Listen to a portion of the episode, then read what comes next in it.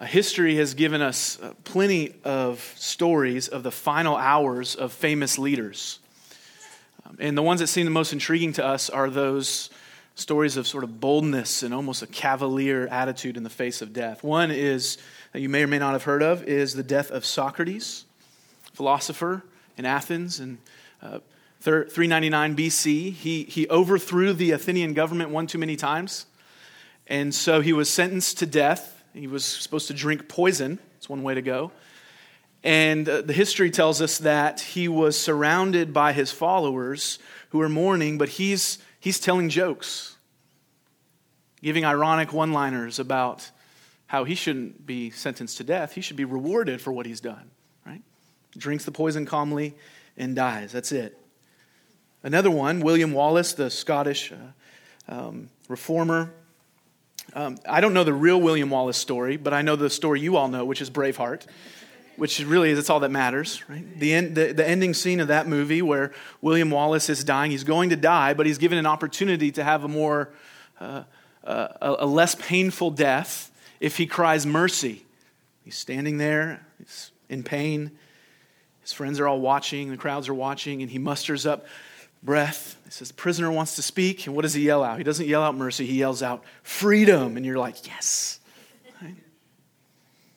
Even in church history, we see this. In, in 1555, uh, two men, uh, one Nicholas Ridley and another Hugh Latimer, were leaders in the church. And because of their views on the Bible and salvation, they were sentenced to death. They were burned at the stake. And as they were getting ready, as the fire was being lit, Hugh Latimer says, Be of good comfort, Mr. Ridley, and play the man. For this day we shall light a candle by God's grace in England that I trust shall never be put out. Man, what a way to go. We love those stories, don't we? So it's interesting that when we come, which we are now, to the final hours of Jesus' life, the greatest person in history who's ever lived, we see something completely different we see a, a, mix of emotions. We see agony. We see struggle to the point of even physical turmoil. We see Jesus being abandoned by his friends and denied by those closest to him. So, what's the difference? Why? Well, you see, these other stories, they do or may change history for us for better or for worse. Jesus' final hours and his death change much more than world history, they, they change eternity for us.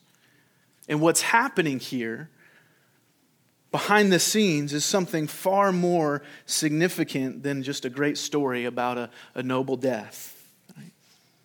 What's happen, happening is a, a battle for our souls.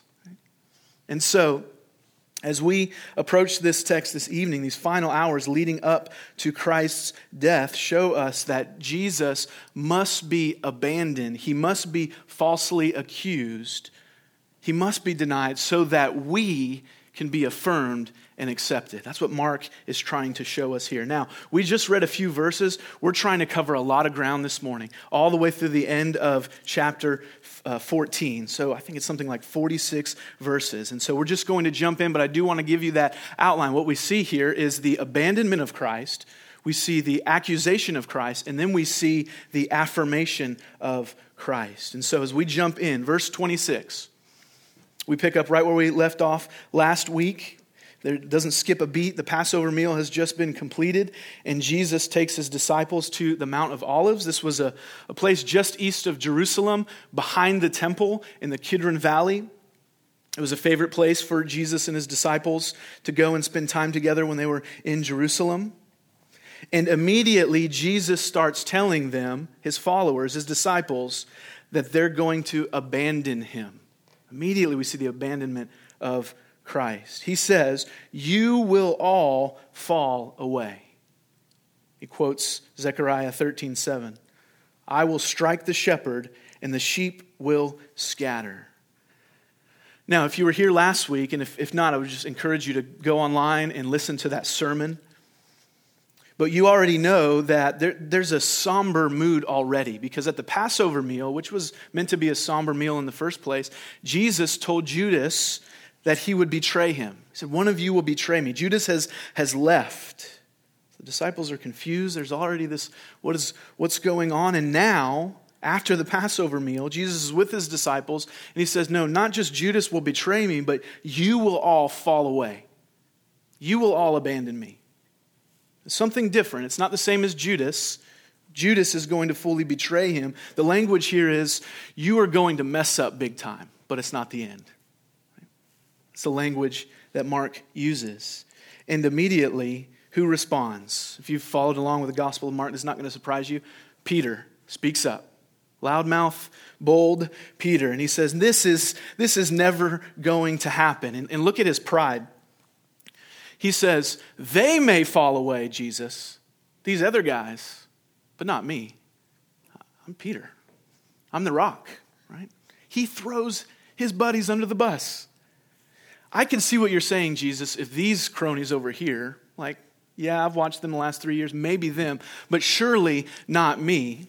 He stands taller than the rest of them. And Jesus says, Peter, before this night is over, before a rooster crows twice, you're going to deny me three times. Peter emphatically says, that is never going to happen. And all the disciples join in. Yeah, that, we would never let that happen, Jesus. We're your followers. This is just moments before they abandon him. So then, Mark tells us they go to this place called Gethsemane. It was this public garden at the foot of the Mount of Olives. And uh, Jesus goes there to pray. He leaves the rest of the disciples a little far off, and he takes his inner circle, right? Peter, James, and John. Now, remember them if you've, if you've read the Gospel of Mark. Um, these are those who really, they're sort of jockeying for the first position. Peter, he's always talking, right? He always wants to be first. Uh, James and John, they, they didn't really have enough gumption their own to ask, you know, to be Jesus' right hand men. So they have their mom ask for it. And they say, We want to be your right hand men. And so they're Jesus' inner circle. They want to be on top. They're right where they want to be. And he brings them and he says, You guys sit here. I'm going to go pray. He tells them to pray too and to keep watch. And Jesus begins to pray. And Mark tells us this is an, a time of intense spiritual affliction for Jesus. Look at verse 33 he became greatly distressed and troubled. These are, these are rare words in the New Testament. They give the idea of being alarmed and burdened with grief. Verse 34 He's not just saddened, his soul is very sorrowful, even to death.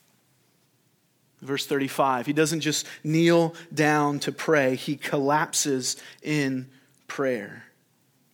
Luke tells us in Luke 22 that Jesus was so afflicted that he began to sweat. Now, that's interesting because later we see Peter warming himself by a fire. We know it's a cold night.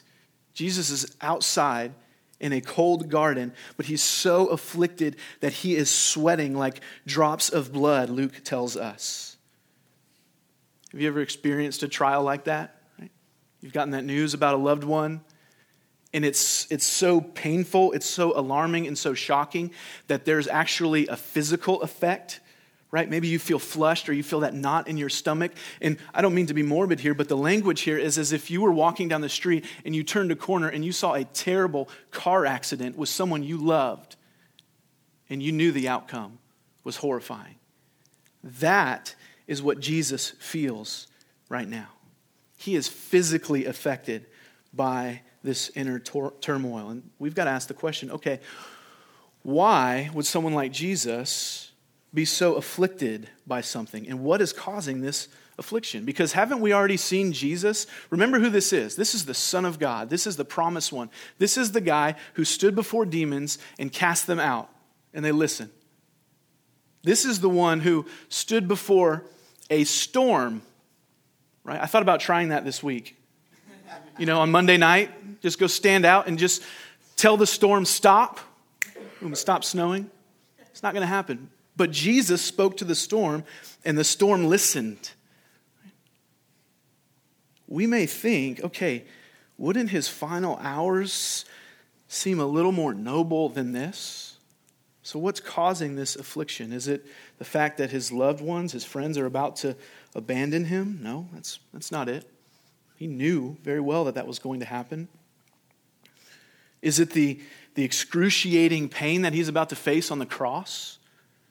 Sure he's thinking about that, but No, it's, it's something more. See, Jesus was facing something far more than the abandonment of his disciples and his physical death. Jesus was about to fulfill the purpose for which he came. Mark 10 45. He was about to give his life as a ransom for many. And that meant he was going to take on the sins of mankind and he would be forsaken. He would be abandoned for a time by his own father. And so, Jesus, loving his father, He's had perfect intimacy with God the Father. He knows. He knows the prophet Isaiah said in Isaiah 53 4 Surely he has borne our griefs, carried our sorrows, yet we esteemed him stricken and smitten by God. I remember when I was a kid growing up in California, there was this place called Knott's Berry Farm. It's not a berry farm, it's a, it's a theme park. No idea where the name came from. But I was there on a, on a class trip, and I was young, young, maybe third grade. And I was with the group, and I got separated from the group, which was typical of me as a kid. And I, I was, had this kind of moment of, okay, it's okay. I'm just going to keep walking this way. Didn't find him. Okay, I'm going to go this way. Didn't find him. And then it was just sheer terror. Like they've gone, they've got on the bus. It was later in the day. They're on the bus, they're gone. Here I am, like an hour away from home.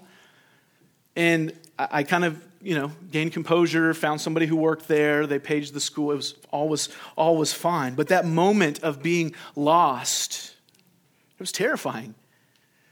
But the reality is, deep down, if I would have you know, thought logically, I knew that eventually, even if the school did leave, my mom would come looking for me, right? Someone would come and search for me. But in this moment, Jesus knows that not only are his beloved followers about to abandon him, but for a time his father is going to turn his face away. He's going to sever fellowship with him, and it is causing a deep, deep pain. So he cries out to him. He says, Abba, Father. This is a, this is a term of trust and intimacy and affection. It's, it's the only place only Mark uses this word where Jesus is talking to the Father. Rabbis may have used it, but they would add after Abba, out of fear of being too disrespectful, they would say, Abba, our Father in heaven. Right? But Jesus removes all of that. Abba, Father. All things are possible for you. And then he makes his request Remove this cup from me. Remove this cup from me. We saw a cup last week, right? We saw a literal cup where Jesus says, This is the cup of the new covenant poured out for you. But remember, Jesus told us we're, we're not going to drink this cup again together until we're together in the kingdom. Right? So, what kind of cup is this? This is a different kind of cup. This is a metaphorical cup. Psalm 75, verse 8, describes it for us. For in the hand of the Lord there's a cup with foaming wine well mixed, and he pours out from it, and all the wicked of the earth shall drain it down to the dregs. This cup that Jesus is about to drink, that he's saying, Please take this from me, is the cup of God's wrath and judgment against sin. He says, If there's any way for me to not drink this, God, let this cup pass from me. Now, if you hear that and you think, ah, God, anger, sin, let me just remind you that if you love something dearly, you also hate things, right? So if you think, I can't fathom a God of wrath and anger, I actually think you can. Because if you think of a loved one, maybe your child, you love them so much that anything that threatens their well being, you will step in in opposition to that thing, right? So this is God this is Jesus. He is going to receive God's anger towards sin, towards deserving mankind who's rebelled against him. Jesus is going to receive it in their place. And he sees that it's going to cut off fellowship from, from the Father, and he sees how, how hard that is going to be. And he says, God, if there is any other way, it should encourage us. Jesus is struggling here. If you struggle with understanding God's plan, then I would say you are in a good place because this is where Jesus is right now. Don't, don't feel like, man, I'm incomplete because I can't understand everything God does. I feel, I feel weak. Jesus relates to you in that weakness. But notice what he says Yet not my will, but yours be done. He had a deep desire for a way out of such terrible suffering.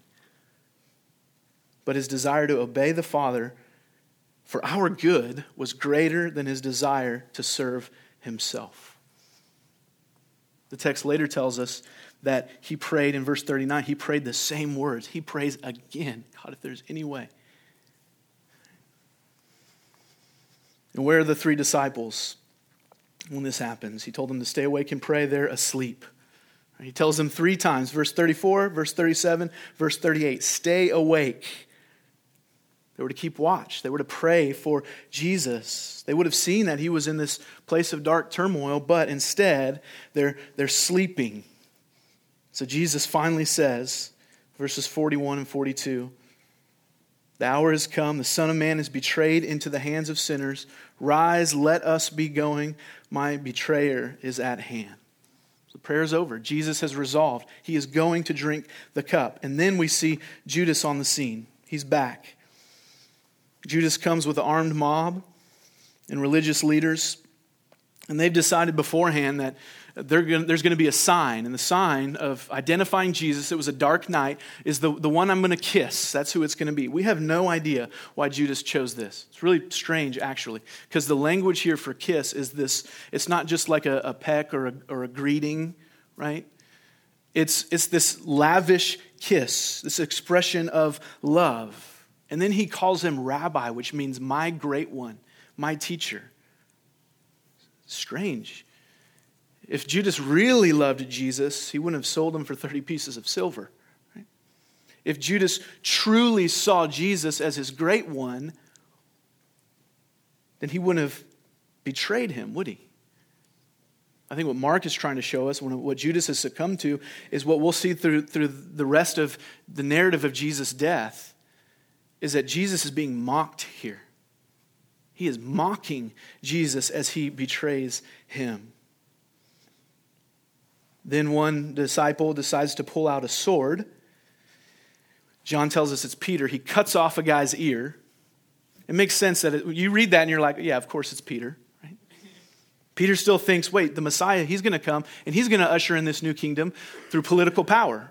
He's going to march into Jerusalem and he's going to he's going to overthrow the Roman government, and then all is going to be well. So Peter thinks, all right, this is it. So he pulls out a sword, cuts a guy's ear off. Let's start the battle. Jesus has put the sword away. Luke tells us that Jesus heals the man's ear.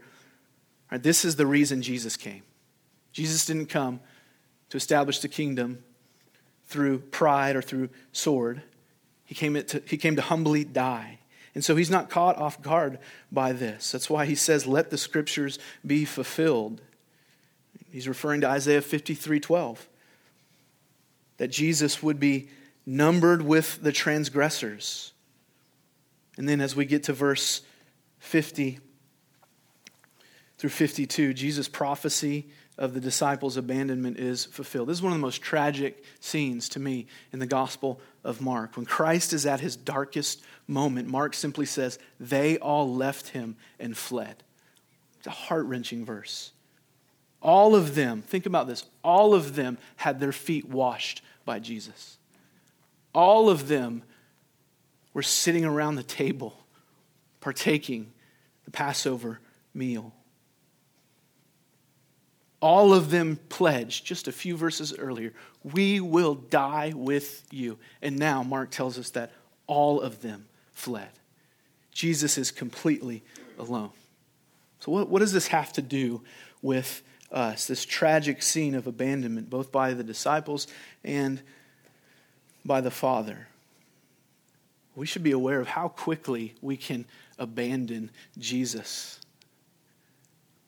especially when our plans don't fit in with His. See, the disciples were expecting something from Jesus. They were expecting him to establish a kingdom in their mind of this world. They weren't, they didn't understand so when they started to realize, wait, this isn't what we thought it was, they don't stick around, they bail. Friends, we do the same thing all the time. Maybe we come to God and say, God, I'm going to be fully devoted to you. And suddenly we're thinking in the back of our minds, And hopefully that's going to help us get up this career ladder. But then we lose the job and we abandon him or we blame him. Or God, I've been faithful to you, so, so why has this relationship then turned out this way? I thought this is what you wanted. Right? Disciples are learning this powerful lesson. It is so easy for us to abandon Jesus if we don't truly understand who he is and what he's here for. Right? But there's also, there's also this sign of great love for us in the garden. Think about this. Jesus is willingly subjecting himself to these things because he deeply loves sinners like you and me. In fact, uh, Matthew and John tell us that at any moment Jesus could have ended this. He could have called on thousands of angels. In John's account, he, he speaks to the mob. He just says, I am, and the crowd falls on the ground. But he's willingly subjecting himself to abandonment so that we may be saved from our sin. And the Father is giving his Son so that we may have life. For God so loved the world that he gave his only begotten Son. That's what's happening in the garden. But there's something else behind the scenes here. There's this profound victory being won in the garden, even though it doesn't look like it. Because where else do we see a garden in Scripture? If you go back to Genesis chapter 3, you see Adam and Eve in a garden with God, but they've abandoned him. They've, they've been made aware of their nakedness and shame. And in the Garden of Gethsemane, the disciples, what? They abandon Christ. They flee in shame. In fact, this is why, if you look at verse 51 um, in 52, which to me is the most hilarious random addition to the Gospels, Mark includes a story of this young man who followed him with nothing but a linen cloth about his body, and they seized him, but he left the linen cloth and ran away naked. There's a lot of you know, speculation. Why would Mark, he's the only one, put in a story about a naked guy running out of a garden? right? Seems kind of strange. Like maybe Mark just had a sense of humor. Here, here's why I think Mark included that. I think Mark is drawing our attention back to the garden in Genesis chapter 3, where Adam and Eve were made aware of their nakedness because they abandoned God and his commands. Nakedness, after Genesis 3, public nakedness was a sign of shame. And so the disciples are fleeing in shame, just as Adam and Eve abandoned God and left the garden in shame. But, but, who remains in this garden? Jesus. Adam and Eve abandoned God, the disciples abandoned Christ. Listen, you and I, every time we pursue sin over Christ, we abandon God, but Christ remains steadfast. And here's what he is doing Mark is saying, Jesus is doing what Adam could never do, what the disciples could never do, what the religious leaders could never do, and what you and I could never do, what we fail to do, and that's fully submit to the will of God. He's doing that for us. That's why I love, back in verse 28, there's a shred of hope. You guys are all going to abandon, abandon me, but after I am raised, I will go before you to Galilee. He's saying, it's as if he's saying, listen, you guys are going to completely leave me behind, but I'm going to make it right. I'm going to restore you, and I will meet you in Galilee when the mission is accomplished. There's a shred of hope there. That should encourage us. That should remind us of God's deep, deep love for us. His abandonment is not purposeless, it was for us that we might be accepted and affirmed. We'll see that more as the story goes on. So, first we see the abandonment of Christ, then we see the accusation of Christ. Jesus is then, verses uh, starting in verse 53, he's taken to the house of Caiaphas, the high priest. And the, the, Jew, the Jews gather together to condemn Jesus. And this is just a complete mock trial. They had no right to, address, uh, to arrest him. That's why they're going in the evening. In fact, the whole story, if you were to go back and read uh, the Mishnah, which is this extra biblical set of Jewish laws that contained laws regarding um, convicting criminals in trials, you'll see they completely violate every rule. They arrest him in the night, they have no probable cause, so they bring him to Caiaphas' house when these trials should have been done at another location, a more formal location called the Chamber of Hewn Stone. Nope, they're doing it almost in secret in Caiaphas' house. These trials had to be done during the day, but they're here in the middle of the night. And if you were going to convict someone of a crime, there always had to be two trials. There's only one for Jesus. If you were going to convict someone of blasphemy, you had to actually have them on record directly blaspheming the name of God, which Jesus never does. You see, these men were supposed to be the upholders of righteousness for God's people, but as the Gospel of Mark has shown us time and time again, they've completely abandoned their responsibility. They don't care about their laws. They're so driven by hatred of Jesus, they violate every rule because they want him dead. So they arrest him, they put him before people, and they say, Bring charges against him. And no, but none of the charges agree. They've got nothing, right? Which is telling. It's ironic, isn't it? There's nothing wrong because Jesus is sinless. He's done nothing wrong. So finally, the high priest, he's sort of fed up. He intervenes. Verse 60. It says, He stood up in the midst and asked Jesus, Have you no answer to make? What is it that these men testify against you? Verse 61. But he remained silent and made no answer. Just as Isaiah 53 7 says, he opened not his mouth. But then again, the high priest asked him, Are you the Christ, the Son of the Blessed? And Jesus said, I am, and you will see the Son of Man seated at the right hand of power and coming with the clouds of heaven. See, what Caiaphas is asking here, the high priest, he's not just saying, Are you claiming to be a Messiah? There was a lot of those. He's saying, Are you the Christ, the Son of the Blessed? A reference to Daniel and Jesus is saying, I am. I am the Son of God. And so, up until this point, the identity of Jesus has been somewhat hidden to the Jewish leaders. He hasn't made these clear declarations, but now, not anymore. Jesus responds, I am. I am God's Son. I'm the fully divine and exalted one. And that's all the high priest needs to hear. He's got his blasphemy charge in his mind. So he tears his robes in anger and disapproval, accuses them of blasphemy against God. And the text tells us all condemn him as worthy of death. And Jesus is disgraced, mocked, and beaten.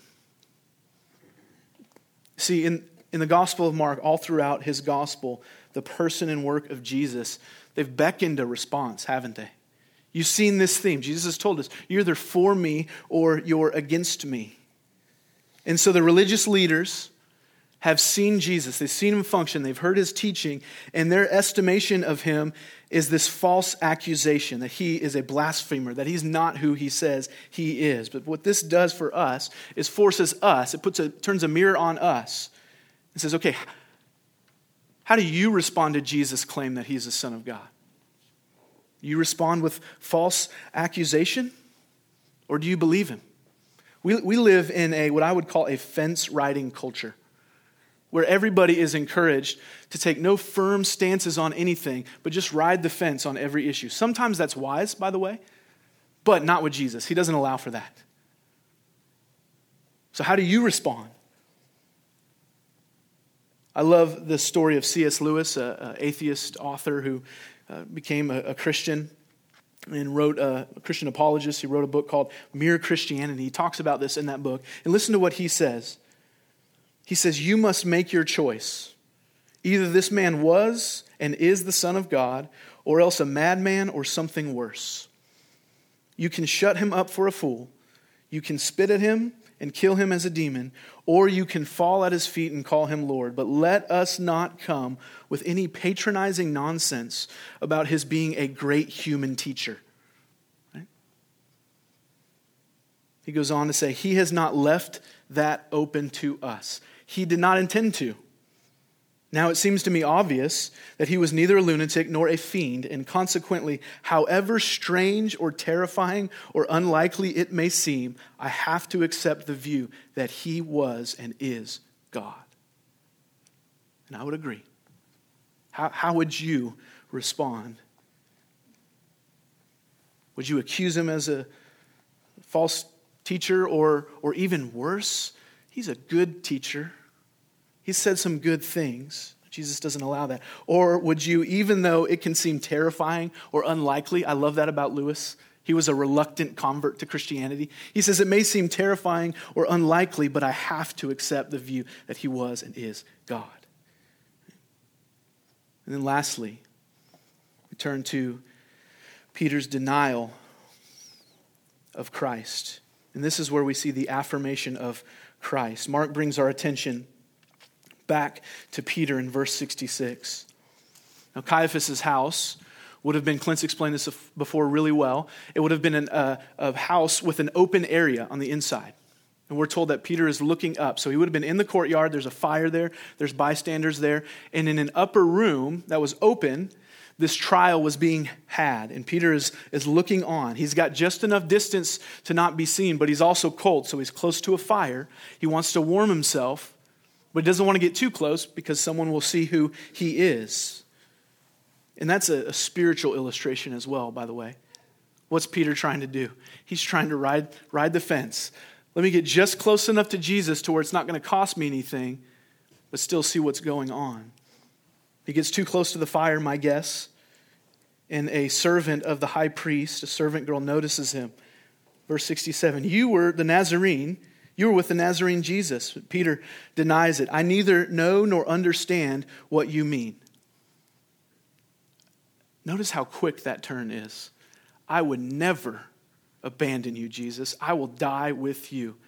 A few minutes later, a servant girl around a fire. I have no idea who this is. This is a full denial. Right? Notice what he says. He says, I neither know nor understand what you mean. He's denying Jesus both in theoretical knowledge and in practice. It would be like me saying, I could say, I don't know Tom Brady. And you would say, well, of course, you don't know Tom Brady. You don't like hang out with him, right? Like have dinner with him and Gisele. That'd be, you don't. But then you would say, but you know who he is, right? And if I said, no, no, I don't even know who he is, you would be like, say, what? How'd they let you in here? Right? You see the difference? There's a, there's a theoretical knowledge. We all know Tom Brady, but there's a practical knowledge. We don't know Tom Brady. And Peter is denying both here. It's absurd. He's saying, not only do I not know him personally, I have no idea who you're even talking about. He's completely separated himself from him. He moves on. He moves even further away from Jesus, tries to hide in a, in a doorway. She sees him again, verse 69. This time she's telling others, hey, this guy was with Jesus, but he denies it. They hear him speak in Galilean, or they hear his accent, and they say, wait a second. You're, you're from Galilee. And then, verse 71, a devastating verse. He began to invoke a curse on himself and swear, I do not know this man of whom you speak. This isn't a profanity type of swearing, it's something much worse. He's swearing by God's name. He's saying, By God's name, if I am lying, then cut me off from the people of God. Consider me accursed. And he can't even mention the name of Jesus. He calls Jesus this man of whom you speak. And immediately, verse 72, the rooster crowed a second time, and Peter remembered that Jesus had said to him, Before the rooster crows twice, you will deny me three times. And he broke down and wept. Peter spent every waking hour with Jesus over the last three years. He learned at his feet. He experienced his love and grace. Jesus healed his mother in law. He witnessed his power. He even rightly declared that Jesus was the Christ. And he insisted that he would stand with Christ to the end. But in an instant, he denies him. Man, isn't it easy for us to proclaim the name of Jesus in a place like this? Which, by the way, I love. God has called us to come together in a, in a place like this and sing the word and hear the word and pray and encourage one another with the word. I imagine it was easy for Jesus, for, for Peter to confess Christ to the disciples, right? But in a short conversation around a fire, he denies his master.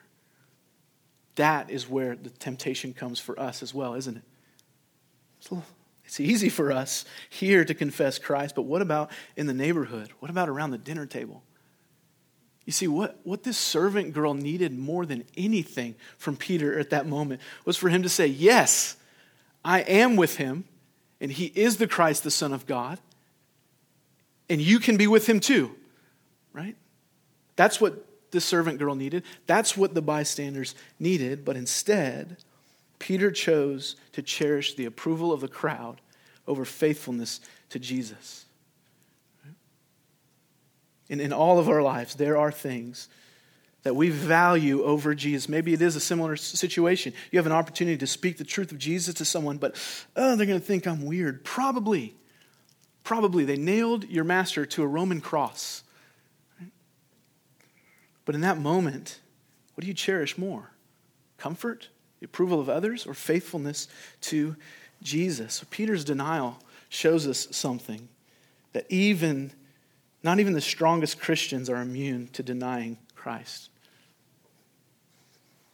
What I love about this, though, is that the story doesn't end here.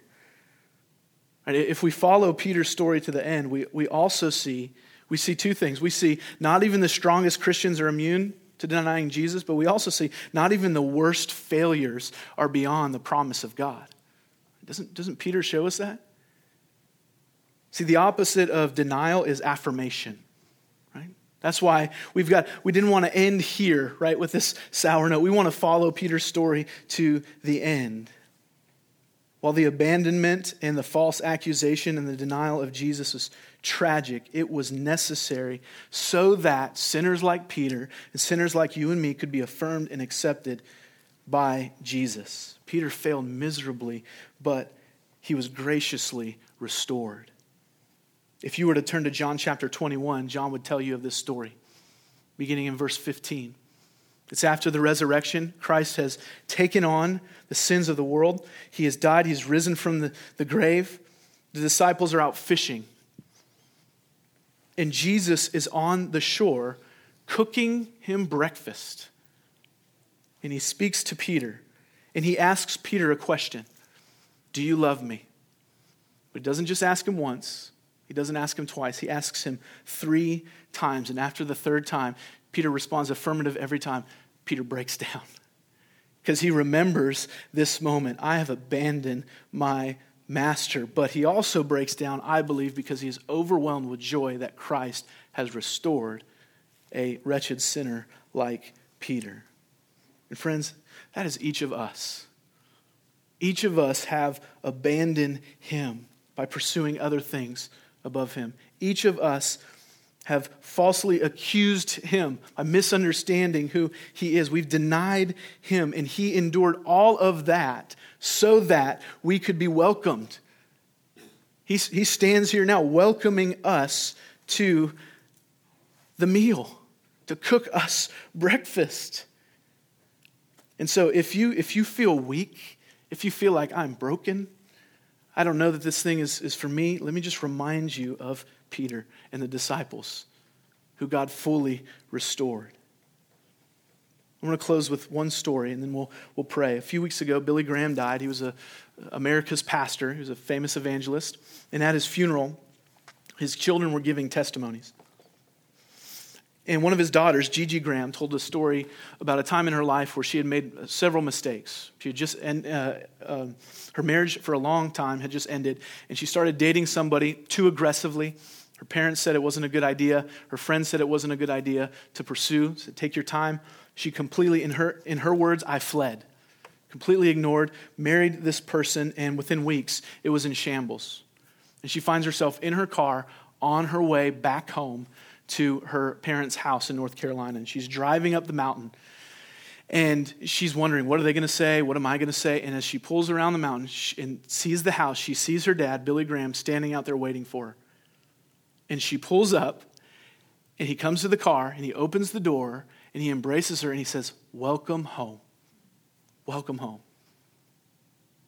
And she said in that moment, she said, My father wasn't God, but in that moment, he was God to me. Friends, that's the gospel. That Jesus would come to Peter and come to you and me after all we have done and say, Welcome home. So let me encourage you as we close don't wait. Come to him. Come home through repentance and faith. Let's pray together.